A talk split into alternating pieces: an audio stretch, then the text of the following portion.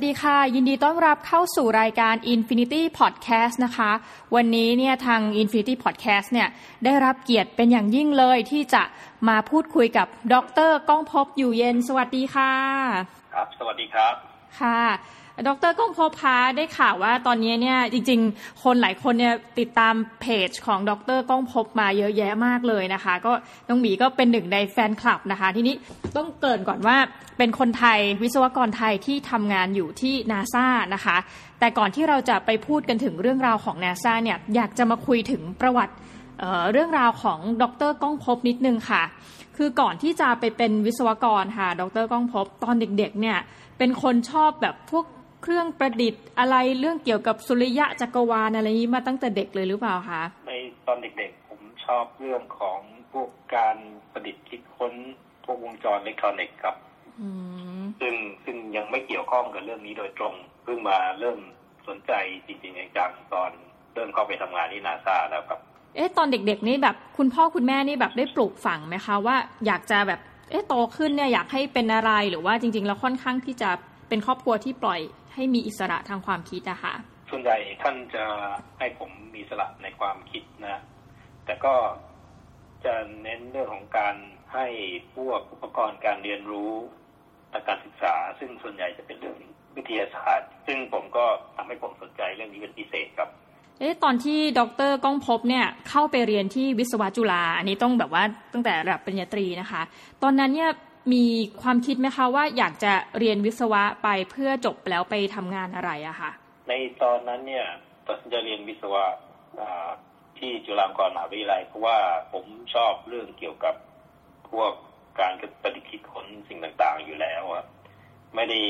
คาดหวังว่าจะไปทำงานที่ไหนหรอกครับ เพียงแต่ว่าเราอยากจะนำความรู้ที่เราเรียนในมหาวิทยาลัยมาประยุกต์ใช้งานให้เกิดประโยชน์ นะนั่นคือโดยภาพรวมปกตินะส่วนพวกเกี่ยวกับเรื่องอวกาศก็เป็นความสนใจตั้งแต่วัยเด็กโดยเฉพาะสมัยมัธยมชอบ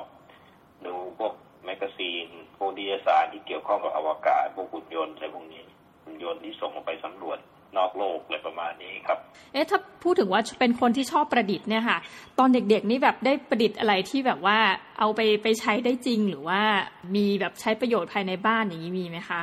อ๋อมีครับตั้งแต่สมัยประถมเลยก็ได้ ผมก็ทำช่วงช่วง summer พวกปิดเทอมอะไรเงี้ย ก็จะมีไปซื้อพวกหนังสือโครงงานวิทยาศาสตร์ แล้วก็เขาก็จะมีแบบวิธีการประกอบต่อ แล้วก็มีวัสดุอะไรเงี้ยเราก็ไปซื้อมา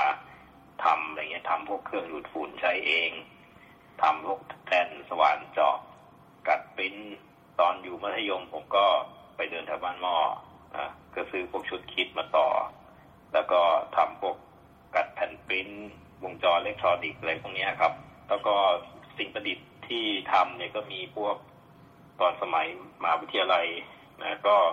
มันก็มีใช้งานได้บ้าง ใช้งานไม่ได้บ้างอะไรเงี้ย แต่ว่าส่วนที่ที่เป็นผลงานที่เป็นชิ้นเป็นอันก็คือพวกเรื่องเครื่องวัดคลื่นสมองนะซึ่ง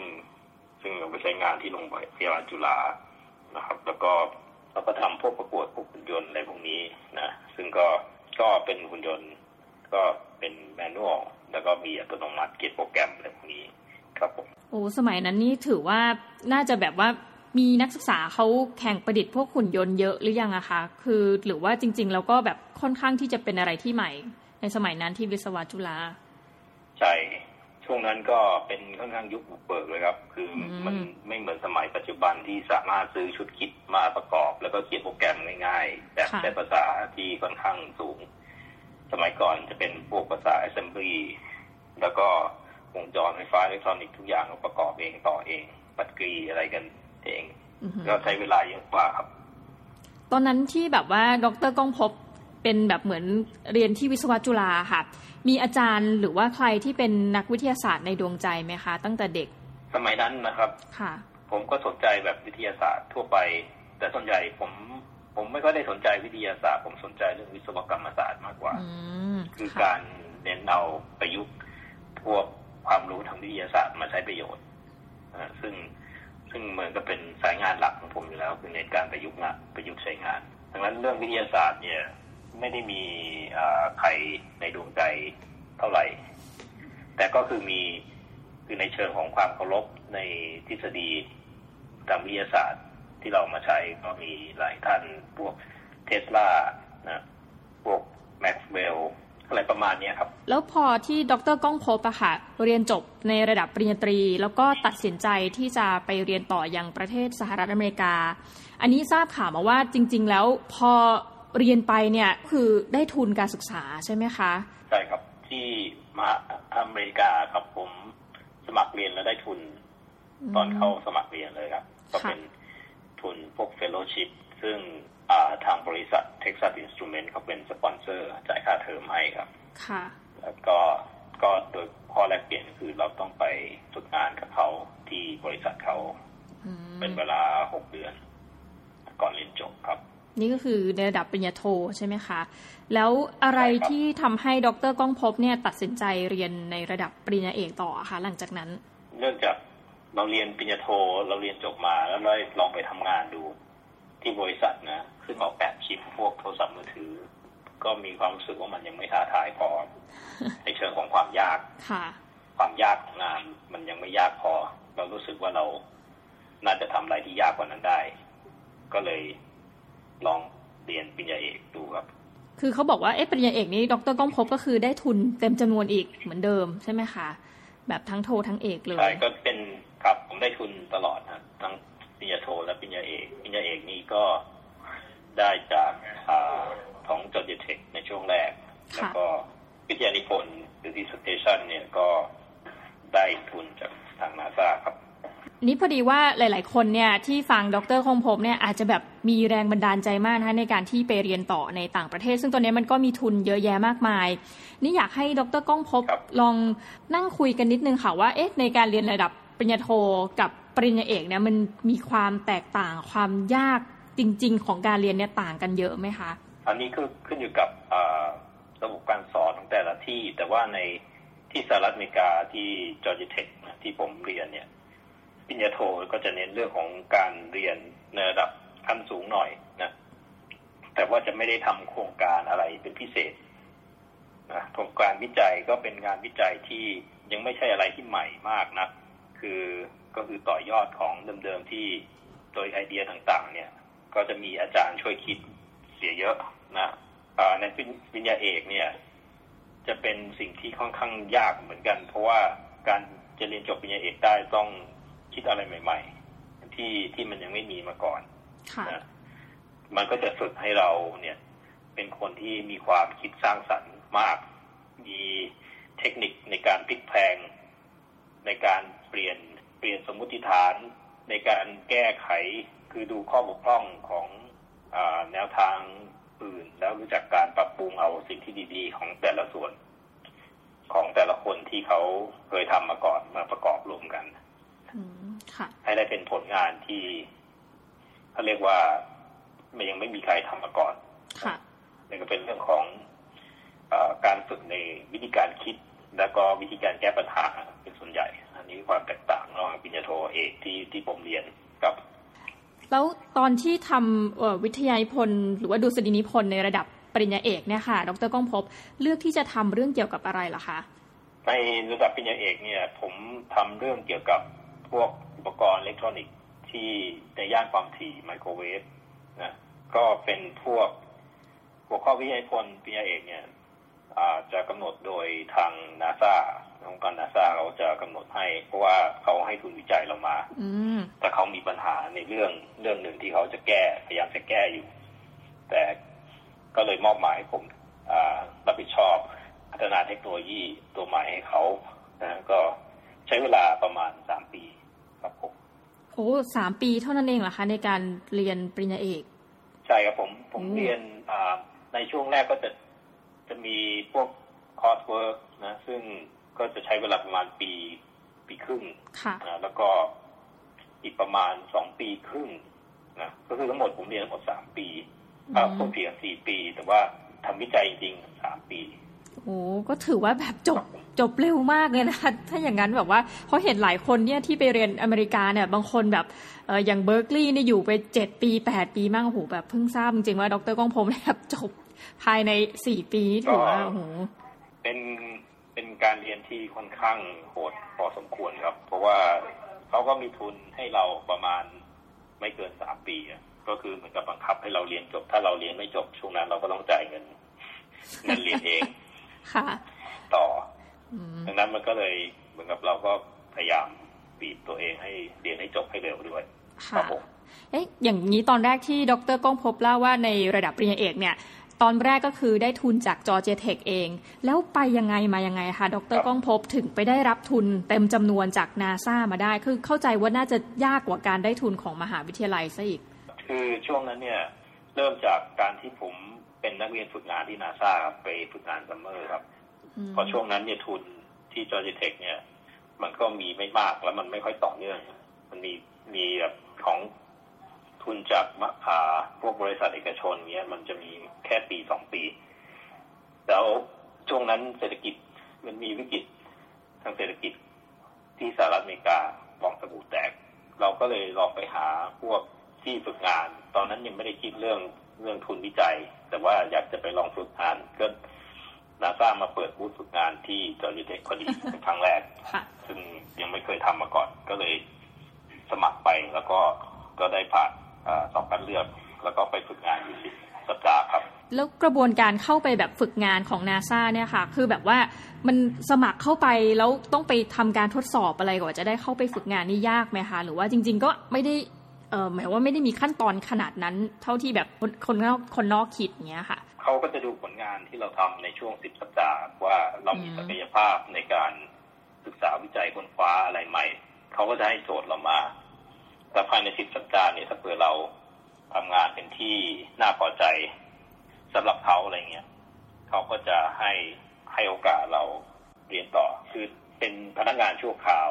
ซึ่งเขาก็จะให้โปรเจกต์ที่ใหญ่ขึ้นกว่าเดิม แล้วก็ ให้ทุนในการเรียนเพื่อเรียนจบหรือหรือเพื่อเรียนต่ออีกสักประมาณปีสองสองปีกว่าอะไรเงี้ยที่ผมได้ ครับไม่ใช่ทุกคนจะสามารถเข้าได้ แต่ว่ามันเกิดจากการที่เขาคัดเลือกเรามาให้ทำงานต่อครับอั นนี้พูดถึงเรื่องเรียนมาแล้วแบบค่อนข้างที่จะดูโอ้เป็นวิชาการมากเลย อันนี้อยากถามดรก้องพบค่ะว่าในช่วงระหว่างที่เรียนหนังสืออยู่เนี่ย ดรก้องพบเนี่ยเป็นคนชอบทำกิจกรรมอะไรบ้างคะหรือว่ามีกิจกรรมอะไรที่เราผ่อนคลายแบบในช่วงนอกเวลาเรียนนะคะคือผมต้องพูดตามตรงผมเป็นคนที่เรียนตลอดเวลา อืมอ่า ซึ่งไม่ค่อยดีเท่าไหร่มันต้องแบ่งเวลาดีกว่านี้ในเชิงของ การแบ่งเวลาไปทำพวกการออกกำลังกายอะไรเงี้ยซึ่งผมก็ส่วนใหญ่ก็จะไม่ค่อยได้ทำกิจกรรมอะไรกับคนอื่นบ้างนะก็จะส่วนใหญ่ก็จะไปวิ่งออกกำลังกายตอนเย็น หรือไปเล่นบาสเกตบอลอะไรประมาณนี้สมัยเด็กๆ ไปเข้าจิม แล้วก็ส่วนใหญ่ก็อาจจะศึกษางานใช้เวลาส่วนใหญ่ศึกษางาน ไม่ค่อยได้เข้าสังคมกับใครมากนัก แต่ว่า ในเชิงของช่วงปริญญาตรีอะไรเงี้ยก็ก็อย่างที่เมืองไทยก็จะมีกิจกรรมเข้าสังคมเยอะเหมือนกันพวกพวกชมรมต่างๆอะไรเงี้ยครับก็ก็ไปไปกับเขาเป็นทั้งช่วงครับนี่แบบอยากให้ดรก้องพบแบบนั่งคุยกันว่า เอ๊ะจริง ๆ แล้วการศึกษาในประเทศไทยอะค่ะ กับ ต่างประเทศที่ดรก้องพบไปเรียนจากที่จอร์เจียเทคมา จริงๆ โดยลักษณะนี้มันมีความแตกต่างกันมากไหมคะ กระบวนการให้เด็กเนี่ยได้เข้าไปเรียนรู้ค้นพบความจริงอย่างเงี้ยค่ะด้านทางด้านวิทยาศาสตร์ก็ดีวิศวกรรมศาสตร์ก็ดี ทางจอร์เจียเทคหรือทางมาทางอเมริกาเขาจะมีงบประมาณในการทำงานวิจัยนะแล้วก็จะมีโครงงานให้เด็กๆทำค่อนข้างเยอะเหมือนกัน ค่ะ ซึ่งซึ่งตรงนี้มันก็จะเสริมสร้างให้ ให้เด็กๆ เนี่ยหรือเยาวชนเนี่ย รู้จักการเอาประยุกต์เอาความรู้ที่มีอยู่ เอามาใช้งานนะตามตามโจทย์ที่เขาตั้งขึ้นอืมค่ะ ซึ่งซึ่งโจทย์ตรงเนี้ย มันก็เหมือนกับมุดให้เราสร้างเครื่องอะไรขึ้นมาสักอย่างหนึ่งแต่ว่าเขาก็มันก็จะต้องใช้ความรู้ที่เรียนมาในการสร้างเครื่องมือเหล่านั้นนะก็ ก็คือสิ่งที่ต่างกันก็คือเรื่องของตัวโปรเจกต์นะซึ่งแล้วก็โครงงานต่างๆ ที่เขามีค่อนข้างเยอะพอสมควร แล้วก็มีความร่วมมือกับทางภาคเอกชน เยอะ คือภาคเอกชนเนี่ย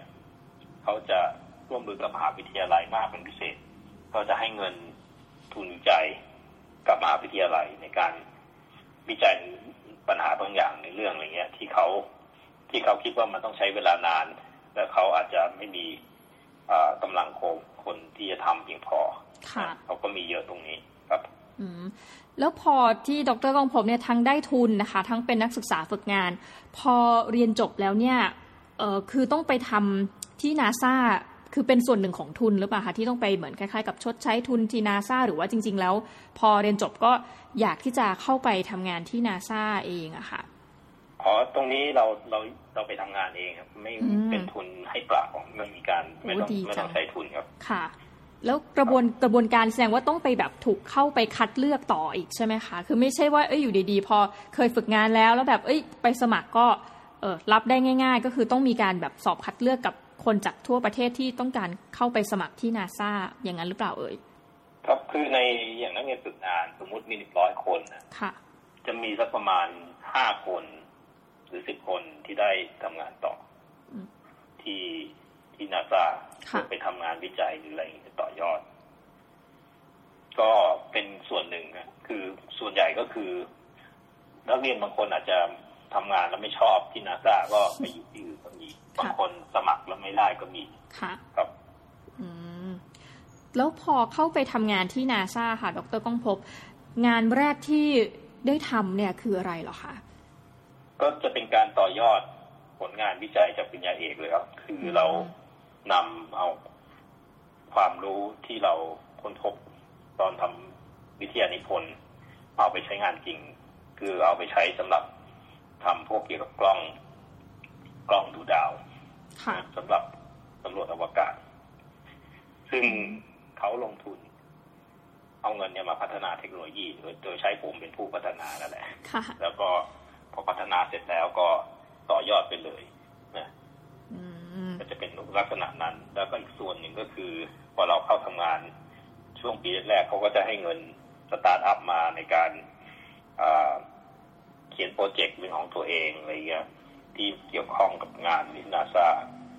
แล้วก็ลองลองทำดูครับผม เอ๊ะอย่างนี้คืออย่างขององค์องค์การนาซาเนี่ยคืออย่างน้องหมีเนี่ยผู้ซึ่งไม่ได้อยู่ใกล้เคียงกับองค์การนาซาเราก็เข้าใจว่าเราดูจากภาพยนตร์นะคะแบบอย่างเวลาเอ่อยานอะไรสักอย่างจะขึ้นไปก็จะเกี่ยวข้องกับองค์การนาซาตลอดเลยนะคะ แล้วก็มีถ้าแบบเป็นเรื่องของแบบยานอะไรที่บุกมาจากต่างต่างแดนอะไรเงี้ยต่างดาว ก็จะแบบเกี่ยวข้องกับนาซาอีกที่นี้อยากถามดรก้องพบในฐานะคนไทยที่ทำงานที่นาซาค่ะว่าจริง ๆ แล้วเนี่ยองค์การนาซาเนี่ยเขา มีหน้าที่ในความรับผิดชอบของเขาในการทำอะไรบ้างล่ะคะโดยหลักๆก็คืออสำรวจอวกาศนะก็คือเราสร้างพวกอุปกรณ์ในการวัดหรือถ่ายภาพนะดวงดาวต่างๆ แล้วก็ แล้วก็พยายามจะหาความรู้ความเข้าใจ สร้างความรู้ความเข้าใจใหม่ ๆ เกี่ยวกับอวกาศ เกี่ยวกับดวงดาวหรือโลกสำรวจโลก หรือพยายามหาถึงสิ่งมีชีวิตนอกโลกนะซึ่งองค์กรนาซานี่เป็น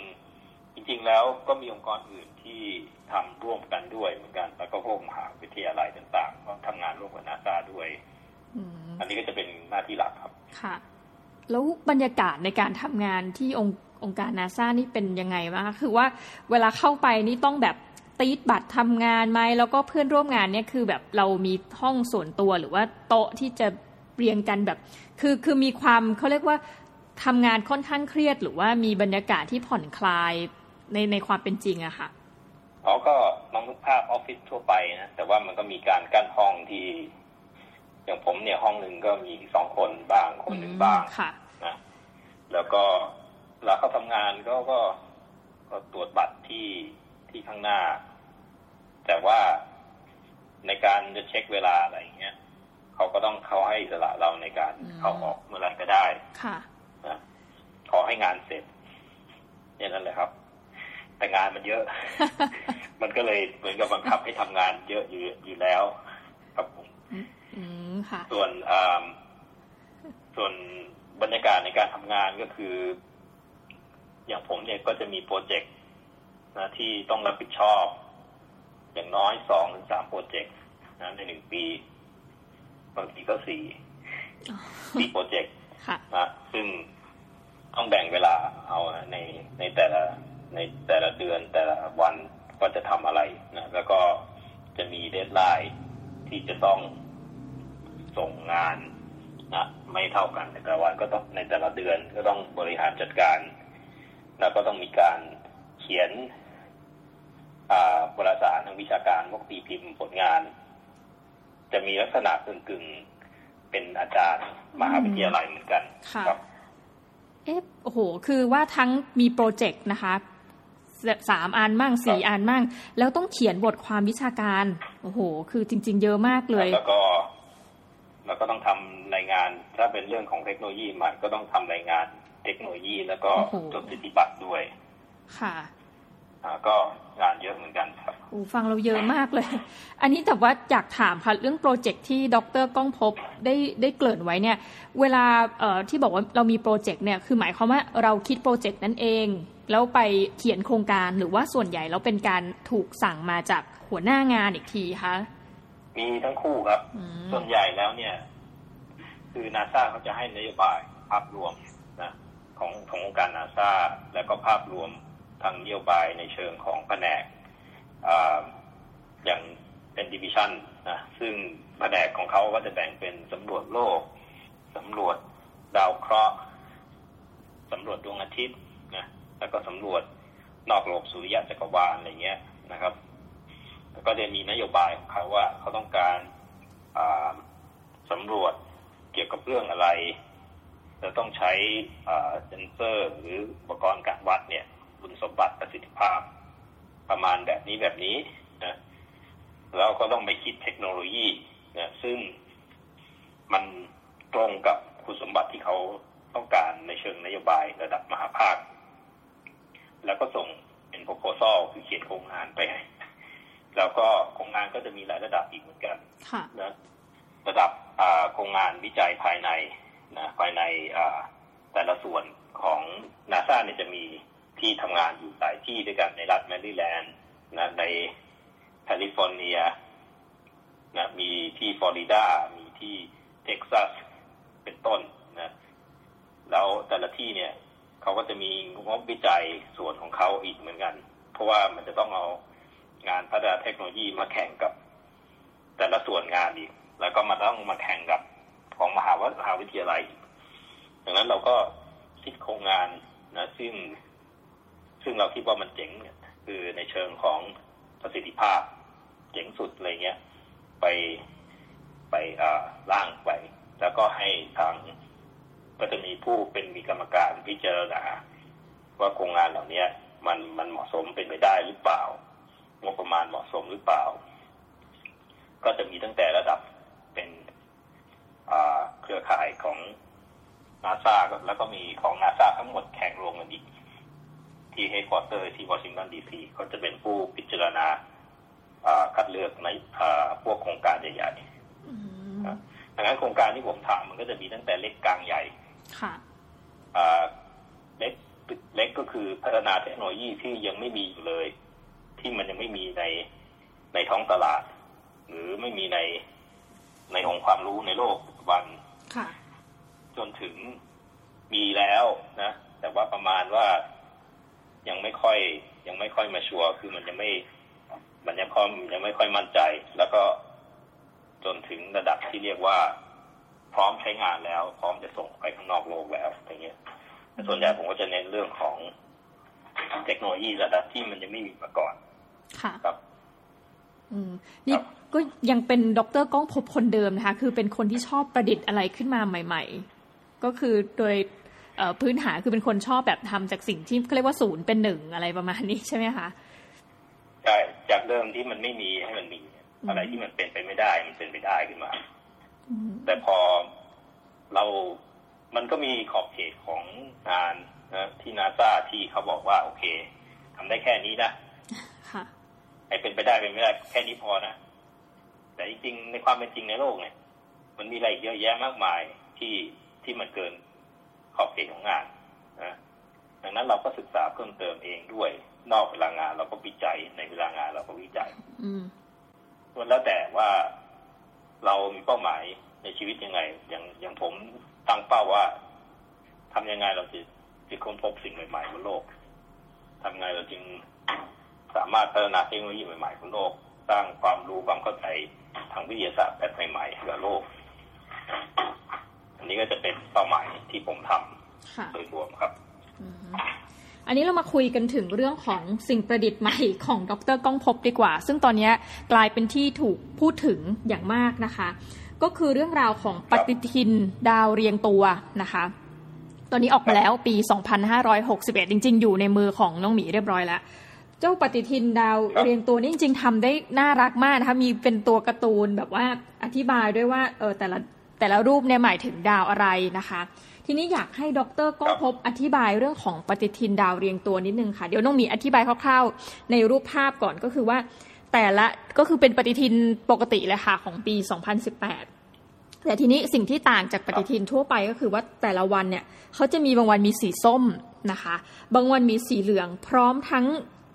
เหมือนตัวตุ๊กตากำกับ ซึ่งตุ๊กตาเนี่ยเขาจะแทนเป็นเป็นตุ๊กตาทรงต่างๆนะคะว่า อันนี้คือโลกนะคะ ดาวเสาร์ดาวพฤหัสนะคะอันนี้อยากให้ดรก้องพบอธิบายโปรเจกต์นี้นิดนึงค่ะว่า เอ๊ะ เจ้าปฏิทินเนี้ยมีประโยชน์อย่างไรคะแล้วเอาไว้ทำอะไรบ้างคะเนี่ยอ่าโดยโดยรวมกันเลยแล้วกันนะคือผมเป็นคนที่ชอบศึกษาวิจัยอะไรที่เรียกว่าแปลกไม่มีใครทำมาก่อนค่ะนะคืออะไรที่มีใครทำมาแล้ว อะไรที่คนทั่วไปรู้อยู่แล้วนะผมก็จะให้คนอื่นทำแต่ส่วนที่ยังไม่มีผมก็เป็นหน้าที่ผมนั่นเป็นจริตนิสัยของผมเป็นแบบนี้ แล้วก็ในเรื่องของดาวเนี่ยก็เป็นสิ่งผมสนใจ แล้วก็สนใจว่าในตอนนั้นก็คืออยากจะรู้ว่าคำโจทย์ก็คือนะทำอย่างไรนะเราจะสามารถรู้อนาคตของโลกได้ ว่าช่วงไหนจะมีความแปรปรวนสูง ช่วงไหนมีความแปรปรวนน้อยนะเพื่อเราจะได้วางแผนนะในการทำอะไรบางอย่างนะซึ่งซึ่งแผนงานต่างๆ เนี่ย อาจจะมี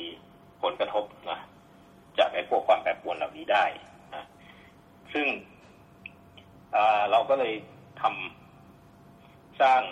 โมเดลขึ้นมา เกี่ยวกับเรื่องของ การคาดการณ์พวกความแปลกตัวในตอนนั้นสนใจเรื่องภัยธรรมชาตินะซึ่งพอศึกษาไปเรื่อยๆมันเริ่มเยอะกว่าภัยธรรมชาติแล้วมันก็เอาเป็นว่าเราก็พูดแค่เรื่องภัยธรรมชาติธรรมดาก่อนซึ่งเราก็จะดูว่า เอ๊ะภัยธรรมชาติเวลามันเกิด หรือความแปลงตัวสูงมันเกิด มันมีเหตุปัจจัยอะไรบ้างนะ ซึ่งก็พบว่าเหตุปัจจัยที่ทำให้เกิดภัยธรรมชาติ มันก็มีทั้งในโลกและนอกโลกประกอบกันไป นะคราวนี้เหตุในโลกมัน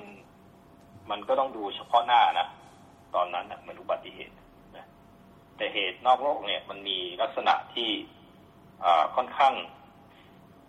มีเกี่ยวข้องกับดวงดาวสูงมากนะเราก็ดูประวัติศาสตร์ ย้อนไปดูสมัยก่อนที่เขามีไฟวิบัติเยอะๆนะบางวันในช่วงวัน ช่วงนั้นมันมี ความสำคัญทางดาราศาสตร์ยังไงบ้าง ในตอนแรกคือแค่ศึกษาแค่ความสัมพันธ์ทั่วไป พอเราเข้าใจเรื่องความสัมพันธ์ตรงนี้ปุ๊บเราก็มาดูว่า เอ๊ะ มันจะเข้ากันได้กับกฎทางฟิสิกส์ทฤษฎีไหนบ้าง แล้วก็ไปศึกษามาค้นพบความเข้าใจอยู่ทฤษฎีทางไฟฟ้านะซึ่งเกี่ยวกับการเหนี่ยวนำพลังงานจากอากาศเข้ามาสู่โลก แล้วก็ทฤษฎีเกี่ยวกับคลื่น ซึ่งปัจจุบันก็มีคลื่นพวกพลาสมาคลื่นแรงโน้มถ่วงนะซึ่งทำให้เกิดความแปรปรวนของอวกาศ ในระยะสั้นได้นะซึ่งเราก็เอาเหตุปัจจัยเหล่านี้มาประมวลผลรวมกัน ซึ่งมันเกี่ยวข้องกับดวงดาวด้วย เราก็เลยเอามาสร้างมาเป็นปฏิทินขึ้นมาเพื่อมาเป็นเหมือนกับแนวทางในการสังเกตภัยธรรมชาติหรือความแปรปรวนของอวกาศ หรือสภาพอากาศบนโลกอันนี้ก็เป็นที่เราทำแล้วก็จริง ๆแล้วเนี่ย มันก็เกิดจากการที่ผมสอนกลุ่มนักเรียนซึ่งซึ่งเขาสนใจเรื่องพวกนี้ ผมก็สอนขึ้นมาแล้วปรากฏว่าเขาก็ยังไม่มีเครื่องมือที่ดีในการสังเกตก็เลยสร้างปฏิทินดาวหนึ่งตัวเพื่อใช้เป็นเครื่องมือในการสังเกตครับผม คือตอนนี้น้องบีก็กำลังนั่งดูคือดรก้องพบเนี่ยบอกว่าจริงๆ แล้วทั้งปีเนี่ยเราสามารถดูได้เลยที่บอกเรื่องของความแปรปรวนเนี่ยคือหมายความว่าเช่น วันนี้ยังไงคะจะมีโอกาสฝนตก หรือว่าลมพายุหมุนจะมีมากกว่าวันปกติ อันนี้เข้าใจถูกหรือเปล่าคะประมาณนี้ถ้าพูดถึงความแปรปรวน ก็คือ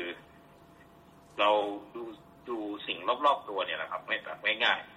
ซึ่งเดี๋ยวอย่างผมจะยกตัวอย่างอย่างเดือนมกราคมอย่างเงี้ยนะ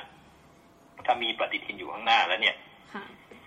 จะวิธีการดูง่ายๆง่ายสุดคือดูกราฟนะกราฟที่อยู่ข้างล่างของปฏิทินเนี่ย มันจะเป็นดัชนีที่มีกราฟการแกว่งตัวอยู่ในการแกว่งตัวตรงนี้เนี่ย เราดูกราฟเราก็ดูเป็นนะเหมือนตลาดหุ้นนะครับตลาดหุ้นมันก็มีขึ้นขึ้นลงลงนะเวลาเวลามันขึ้นสูงสูงคนก็รู้สึกเฮ้ยตื่นเต้น มีอะไรเปลี่ยนแปลงเยอะใช่ไหมเวลามันขึ้นมันต้องมีเหตุใช่ไหมเดี๋ยวเวลามันตกมากๆมันก็ต้องมีเหตุใช่ไหมนะเหมือนกันคราวนี้ เวลามันขึ้นหรือลงตามกราฟของปฏิทินเนี่ยก็เหมือนกัน ก็เป็นเหตุที่มาจากอิทธิพลของดาวเหตุที่ล่นดาวนี่มันไม่ใช่เรื่องของแรงโน้มถ่วงทั่วไปมันเป็นเรื่องที่มีความละเอียดกว่านั้นนะเป็นเรื่องของสมคลื่นนิ่งคลื่นการสั่นท้องทางฟิสิกส์ซึ่ง ถ้าใครสนใจให้ติดตามทางเว็บไซต์ ผมได้เพราะผมอธิบายไว้ละเอียดพอสมควรนะเกี่ยวกับเรื่องทฤษฎีทางฟิสิกส์นะซึ่งอันนี้ไม่มีในตำราเรียนนะแต่ว่าอย่างช่วง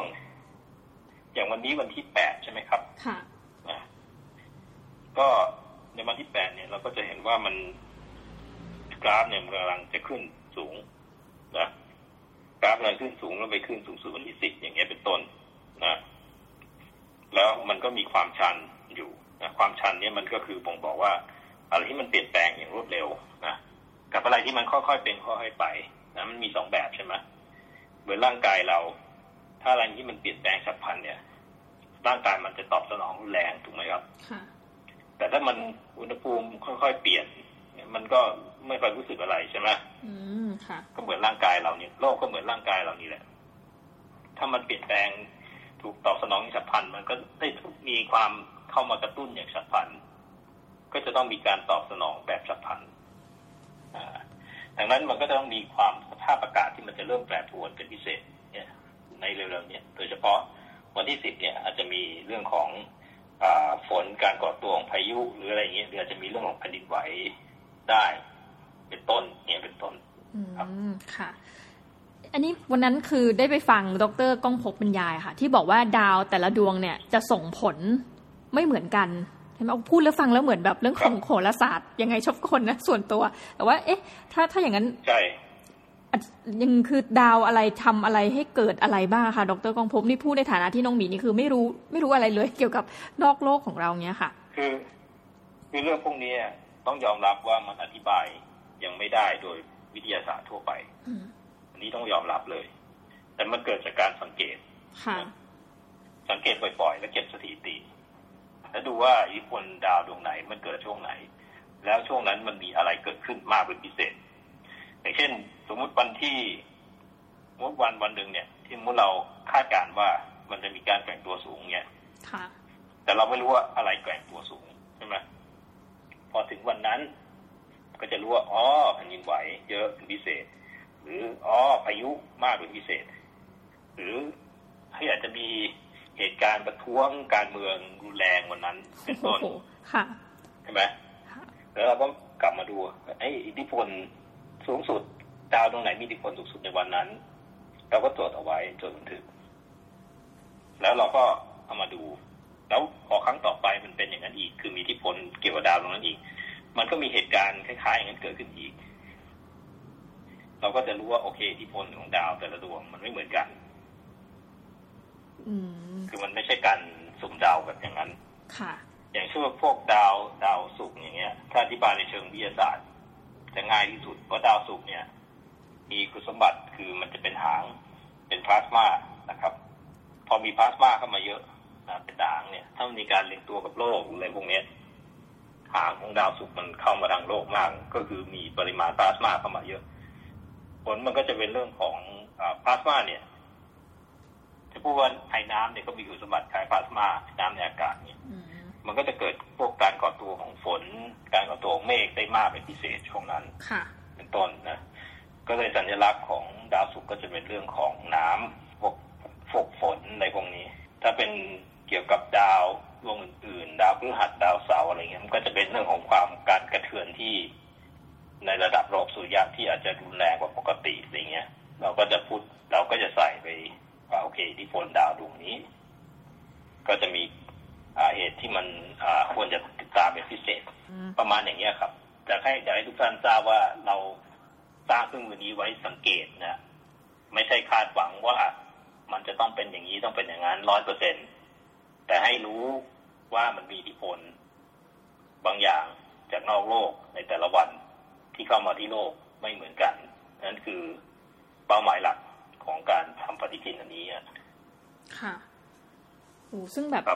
มันก็ เป็นอะไรที่อย่างที่ดรก้องพบว่าจริงคือมันใหม่มากนะคะแล้วน้องมีก็ไม่เคยเกิดมาไม่เคยเจอปฏิทินที่แบบว่าเหมือนเราดูคล้ายๆนิดนึงนะคะดูเลิกได้นะถ้าวันนี้มันสีส้มนี่รู้สึกอันตราย เราไม่น่าจะแบบไปประกอบพิธีกรรมอะไรเช่น แบบไปจัดคอนเสิร์ตกลางแจ้ง อันนี้อาจจะมีความมีความเสี่ยงที่จะฝนตกหรืออะไรอย่างนี้ ก็ คือจัดได้ทำได้ทุกอย่างนะแต่ลองสังเกตดูบ่อยๆ คือผมจะไม่บอกว่า มันจะผลแต่ลองสังเกตดู อืมค่ะ ในวันเหล่านั้นเนี่ยลองดูว่าอันไหนทำแล้วเหมาะสมก็ทำครับมันไม่ใช่ความว่าห้ามทำให้นู่นห้ามทำให้นี่มันหมายความว่าบางอย่างมันก็เหมาะสมทำในวันเหล่านั้นได้นะหรือบางทีเราแบบวุ้นเราจะเราไม่ดูปฏิทินนี้เลย แล้วเราจะวางแผนการเดินทางไปไหนมาไหนของเราเองนะเราไม่เกี่ยวปฏิทิน แล้วกลับมาดูปฏิทิน มันจะรู้ว่าวันที่เรา มักจะกำหนดมักจะเดินทางอะไรอย่างเงี้ยบางทีมันไปตรงกับช่วง ช่วงที่มันมีค่าสูงสุดหรือต่ำสุด ถ้าเราก็ลองสังเกตดูว่าช่วงนั้นเนี่ย มันมีอะไรเกิดขึ้นบ้าง มีอุปสรรคหรือมีความราบรื่นในการทำอะไรบ้าง แล้วเราก็จดบันทึกดู แล้วเราก็มาดูว่า เออเฮ้ยมันตรงไหม มันมีประโยชน์ไหม ถ้ามันไม่มีประโยชน์ก็ไม่เป็นไร ก็แล้วแต่คน แต่ผม สังเกตมาตลอดมันก็เห็นถึงความสัมพันธ์เหล่านี้ แล้วก็คนที่ผม อ่าก็เอาไปใช้เขาก็เห็น ถึงผลของโดยเฉพาะเรื่องการวางแผนการเดินทาง พวกการบินอะไรพวกเนี้ยวันที่เครื่องบินบินกันเยอะ หรือมีผู้คนหนาแน่น หรือมีไฟดีเลย์อะไรประมาณเนี้ยมันมักจะตรงกับไอ้พวกวันที่มันมีการแปลงตัวสูงอะไรอย่างเงี้ยเราก็วางแผนเดินทางได้ ได้ดีกว่า คนไม่มี น่าสนใจมาก นี่คือเกี่ยวกับเกี่ยวกับเรื่องของอารมณ์ด้วยไหมคะดรก้องพบ เช่นแบบว่าเฮ้ยถ้ามันเป็นวันที่สีส้มนะคะ เราอาจจะแบบหงุดหงิดง่ายกว่าปกติ คือคือเกี่ยวกันไหมคะ กับเรื่องของดวงดาวแล้วความรู้สึกของมนุษย์อย่างเงี้ยค่ะ เท่าที่สังเกตดู มันมีมันมีความเร่งปฏิกิริยาของอารมณ์ได้ง่ายแต่ว่าอารมณ์จะออกมาในแนวไหน มันมันมันไม่แน่ไม่แน่เหมือนกัน นะวันต้องลองดูอย่างวันที่สามมกราคมที่ผ่านมานะที่มีลูกที่มีลูกลูกโลกเนี่ยนะคือวันที่มันจะมีความยุ่งเกิดขึ้นวุ่นวายบนโลก ถ้าลองสังเกตข่าว ก็จะรู้ว่าที่อิหร่านมีการประท้วงใหญ่พอสมควรโอ้โหประท้วงรัฐบาลแล้วก็ผมไม่สัมภาษณ์ทางเดอะข่าว แล้วก็ออกมานั้นพอดี คนก็เข้ามาดูกันเยอะแยะเลยดังนั้นเนี่ย มันก็ออกได้ทั้งดีและไม่ดีคือคือเราเราต้องต้องทราบว่าเป้าหมายของเราคือเป็นเครื่องเตือนสติเฉยๆนะคือการเป็นเครื่องเตือนสติคือให้รู้เฉยๆแต่อย่าไปคาดหวัง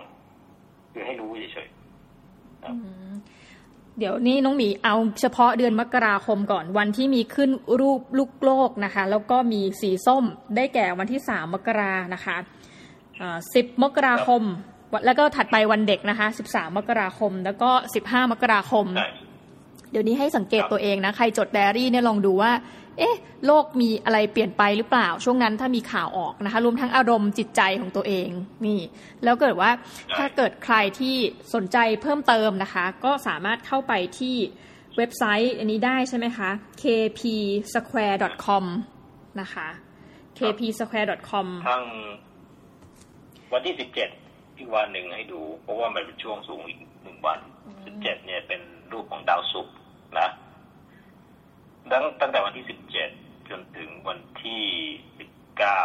ยี่สิบเนี่ยนะให้ลองดูท้องฟ้าดูสภาพอากาศในดีๆดูพวกเกี่ยวกับเรื่องของฝนฝนฟ้าอากาศอะไรเงี้ยลองสังเกตด้วยเพิ่มเติม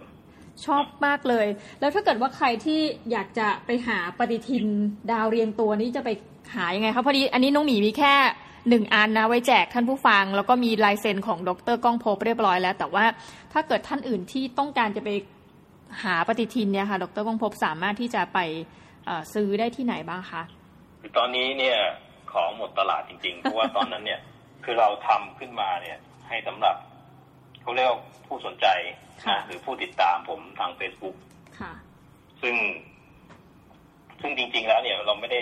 มีเจตนาจะเผยแพร่ ไปทั่วประเทศแต่มันไปของมันเองอะนะคือ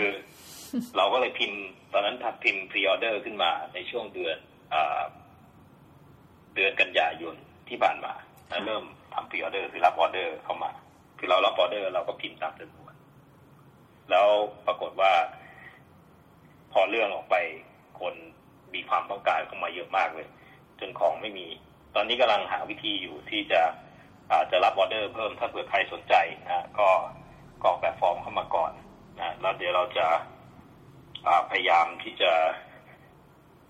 พิมพ์เพิ่มนะครับ แต่ว่าถ้าเผื่อใครอยากจะดูตอนนี้เลยเนี่ยกราฟพวกนี้ในปัจจุบันก็ทำได้เหมือนกันนะก็คือที่ kpsquare.com แล้วก็ slash software นะ s o f t w a r e มันจะมีกราฟพวกดัชนีเหล่านี้ ให้ทุกท่านได้ดูฟรีนะครับ ในเวลาปัจจุบันเลย แล้วก็สามวันล่วงหน้าคู่กับดัชนีตัวอื่นด้วย ดีมากๆเลย แล้วนอกจากนี้นะคะ ถ้าเกิดว่าใครอยากจะคุยเฟื่องเขาเขาเขียนว่าคุยเฟื่องเรื่องจักรวาลกับดรก้องพบนะคะ สามารถเข้าไปที่ www.facebook.com/ นะคะ solar star stories นะคะ solar star story นะคะ ตรงคำว่า solar นี่มีมี s ด้วย แล้วก็ story ก็เป็น r i e s นะคะ สามารถไปเข้าไปติดตามได้แล้วก็เข้าไปพูดคุย inbox กับดรก้องพบได้นะคะขออนุญาตเพิ่มหรือไปที่ Facebook ผมเลยนะก้องพบอยู่เย็นเป็นภาษาไทยค่ะลองพิมพ์ใน Facebook ดู ค่ะก็มีหลายช่องทางในการที่จะติดตามนะคะ เรื่องราวของระบบสุริยะ ที่นี่อยากจะถามดรก้องพบนิดนึงค่ะไหนๆก็เป็นคนที่สนใจเรื่องของดวงดาวนะคะ อิทธิพลของดวงดาวอันนี้คือแบบส่วนตัวจริงๆน้องมีอยากรู้ว่าส่วนตัวของดรก้องพบเนี่ยเป็นคนเชื่อถึงเรื่องของสิ่งมีชีวิตนอกจักรวาลไหมคะความหมายคือสิ่งมีชีวิตนี่แบบไม่ใช่แค่แพลงต้นหรืออะไรเงี้ยครับแบบแต่เป็นสิ่งมีชีวิตที่มีสติปัญญา อาจจะมีเท่าเราหรือเหนือกว่าเราเงี้ยค่ะ นอกโลกนี้สิ่งมีชีวิตในจักรวาลก็คือต้องนับมนุษย์โลกแล้วหนึ่งหนึ่งหนึ่งสปีชีส์นะหนึ่งเผ่าพันธุ์แล้วนะค่ะ แล้วในขนาดบนโลกนี่มีกี่เผ่าพันธุ์ล่ะ ค่ะ แล้วแล้วเขาข้างนอกที่ที่เรายังไม่รู้อีกเท่าไหร่ มันก็มีอีกเยอะแยะมากมายนะคือในในเชิงของความน่าจะเป็นนะนี่พูดถึงความน่าจะเป็นค่ะค่ะ แล้วก็ มันมีวิวัฒนาการที่สลับซับซ้อนมากนะ เกินกว่าที่ที่เราจะคิดนึกปรุงแต่งตามประสบการณ์ที่เราเจอได้ เพราะว่ามันมี เหมือนกับเราไม่เคยไปสหรัฐอเมริกาเงี้ยแล้วไม่มีความรู้ว่าสหรัฐอเมริกาเป็นยังไงเลยเนี่ย เรารู้แต่เมืองไทยเป็นยังไงใช่ไหมเราก็คิดว่าเฮ้ยเมืองนอกมันก็น่าจะตาตาเป็นอย่างนี้ แต่ไม่มีทางรู้ได้ถ้าไม่ไปเจอด้วยตัวเองถ้าไม่เดินทางหรือลองไปสำรวจด้วยตัวเองดังนั้นเนี่ยสิ่งต่างๆในโลกและนอกโลกเนี่ย มันมีได้ทุกรูปแบบนะบางทีมันเกินจินตนาการของเราด้วยซ้ำไป แต่ว่าสิ่งที่สำคัญที่สุดนะ ก็คือเรา เราเรารู้ว่าเรื่องพวกนี้มันเป็น อ่า จะมีหรือไม่มีก็ตามนะ ให้เราทราบว่าเราก็พัฒนาตนเอง ไปสู่จุดที่เรียกว่ามีความเจริญทั้งเรื่องของจิตใจทั้งเรื่องของเทคโนโลยีได้เทียบเท่ากับดาวดวงอื่นได้ อืมนี่ซึ่งตรงนี้เนี่ย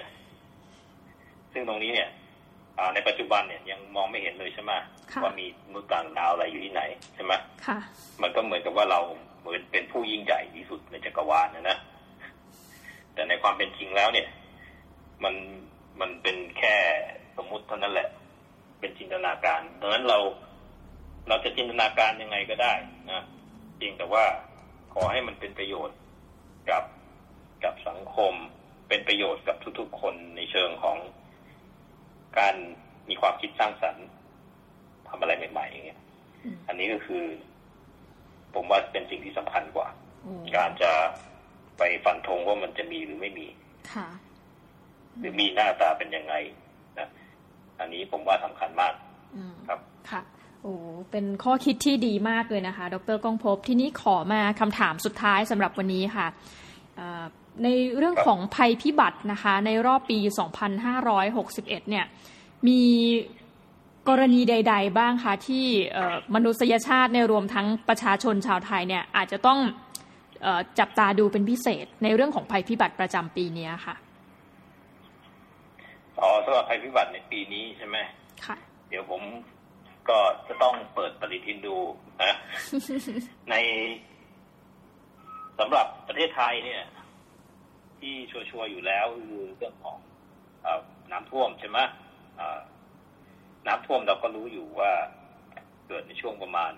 เดือนกันยายนตุลาคมใช่ไหมจะเริ่มเดือนกันยายนอะไรเงี้ย แล้วก็จะไปจะไปเยอะเป็นพิเศษช่วงเดือนตุลานะก็คิดว่าในช่วงเดือนกันยายนเนี่ยก็จะเริ่มมีพวกปริมาณน้ำค่อนข้างเยอะเนี่ยประมาณช่วงปลายปลายเดือนนะประมาณวันที่ยี่สิบสามนะ ดูพวกจับตาพวกพายุอะไรพวกเนี้ย ค่ะ อ่า แล้วก็เดือนตุลาคมก็จะเป็นช่วงประมาณวันที่สิบวันที่เก้านะ ก็จะมี อ่า พวกพลังงานพายุสูงนะ แล้วก็จะก่อตัวแล้วมันก็จะไปกระทบเข้าฝั่งที่ไหนก็แล้ว แต่เราก็ต้องลองดูว่ามันเข้าทางประเทศไทยหรือเปล่า แล้วก็อีกช่วงหนึ่งที่ที่จะมีคาดว่าจะมีภัยธรรมชาติสูงนะ ก็คือ ให้เฝ้าระวังสังเกตตั้งแต่วันที่ 25 นะ จริงๆต้องก่อนวันที่ 25เลยซ้ำไป ต้องเริ่มตั้งแต่วันที่ 23 นะ แล้วก็ มันมีอิทธิพลของดวงดาวศุกร์ด้วยวันที่ 26 ตุลานะ ก็หมายความว่าช่วงตั้งแต่วันที่ 25 ถึง 30 เนี่ย น่าจะเป็นภัยพิบัติเกี่ยวกับน้ำท่วม โอ้โหนะซึ่งซึ่งเราก็อย่างนี้คือ นี่คือวิธีการดูปฏิทิน ว่าโอเค ถ้าเราจะวางแผนประเมินสถานการณ์ว่าน้ำจะท่วมช่วงไหน เนี่ยเราก็ค่อนข้าง มีความน่าจะเป็นสูงที่จะเกิดช่วงนี้เนี่ยเราก็บริหารจัดการน้ำให้ดี ก่อนหน้านี้น้ำเป็นยังไงอะไรเงี้ย แล้วก็เราก็คาดการณ์ว่าน้ำจะตกเพิ่ม ในช่วงช่วงนี้อะไรเงี้ยเป็นต้นนะส่วนภัยธรรมชาติอย่างอื่นก็เช่นพวกแผ่นดินไหวอะไรพวกนี้เราก็ดูพวก การแบ่งตัวของอสลบชันมากๆชันมากๆ ก็จะมีพวก ก็เนี่ยช่วงเดือนกันยาประมาณวันที่สิบเอ็ดแล้วแต่สิบเอ็ดก็เป็นเรื่องน้ำอีกเหมือนกันดาวศุกร์นะดังนั้นถ้าเป็นดาวเสาร์ก็จะเป็นเรื่องของพวกการสั่นสะเทือนของโลกหรือเงี้ยพวกแผ่นดินไหวหรือพวกภัยธรรมชาติอื่นได้ แต่ภัยธรรมชาติที่ดูก็เริ่มวันที่สิบเอ็ดนะค่ะสิบเอ็ดกันยาแล้วก็อีกช่วงหนึ่งก็คือปลายเดือนกันยาถึงต้นเดือนตุลา ก็ถ้าเป็นเมืองไทยก็อย่างนี้นะแต่ถ้าเกิดเป็นเมืองนอกอ่าพวกถ้าเป็นทางสหรัฐอเมริกานะ หรือทางที่อื่นต้องดูมันแล้วแต่ฤดูกาลแต่ละที่ถ้าเป็นทางภาคใต้ของไทยอะไรเงี้ยน้ำก็จะเริ่มท่วมประมาณช่วงพฤศจิกาเป็นต้นไปใช่ไหมก็แล้วแต่พื้นที่ด้วยพวกปฏิทินเนี่ยก็จะดูเฉพาะพื้นที่ในเรื่องแบบนี้ครับ โอ้วันนี้ต้องขอขอบพระคุณดรก้องพบอยู่เย็นเป็นอย่างมากนะคะ ที่แบบมาให้ความรู้เรื่องราวทั้งการใช้ชีวิตนะคะ ในช่วงที่ทำงานอยู่ที่นาซานะคะไปจนถึงเรื่องของปฏิทินดาวเรียงตัว ก็อย่าลืมกันนะคะ สามารถติดตามดรก้องพบได้หลายช่องทางด้วยกันนะคะ แล้วก็นี่เดี๋ยวจะต้องกลับไปทำงานที่นาซาเมื่อไหร่คะดรก้องพบ คือช่วงนี้ ผมจะกลับอเมริกาประมาณประมาณช่วงกลางเดือนมกราคมครับ แต่ว่า ช่วงนี้ผมก็หยุดเพื่อมาพัฒนาพวกระบบเตือนภัย แล้วก็ทำงานอื่นๆอีกนะซึ่งก็ก็เขาก็อนุญาตให้ผมหยุดตรงนี้มาทำได้โอ้ค่ะทำเรื่องส่วนตัวได้นะค่ะ ถึงแม้จะเป็นเรื่องส่วนตัวนะคะ ก็ยังเป็นเรื่องที่ทำเพื่อช่วยเหลือ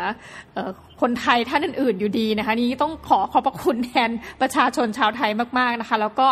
ยังไงก็ตามเราทุกคนนะคะ จะติดตามผลงานของดรก้องพบนะคะ แล้วก็ระแวดระวังภัยเกี่ยวกับเรื่องของภัยพิบัตินะคะ แล้วก็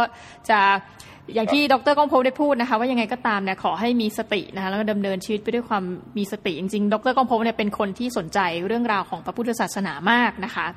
ว่าเดี๋ยวยังไงไปติดตามกันนะคะสำหรับวันนี้เนี่ยน้องหมีแล้วก็ดรก้องพบเนี่ยจะต้องขอลาท่านผู้ฟังไปก่อนค่ะ สวัสดีค่ะ ครับสวัสดีครับทุกท่านครับ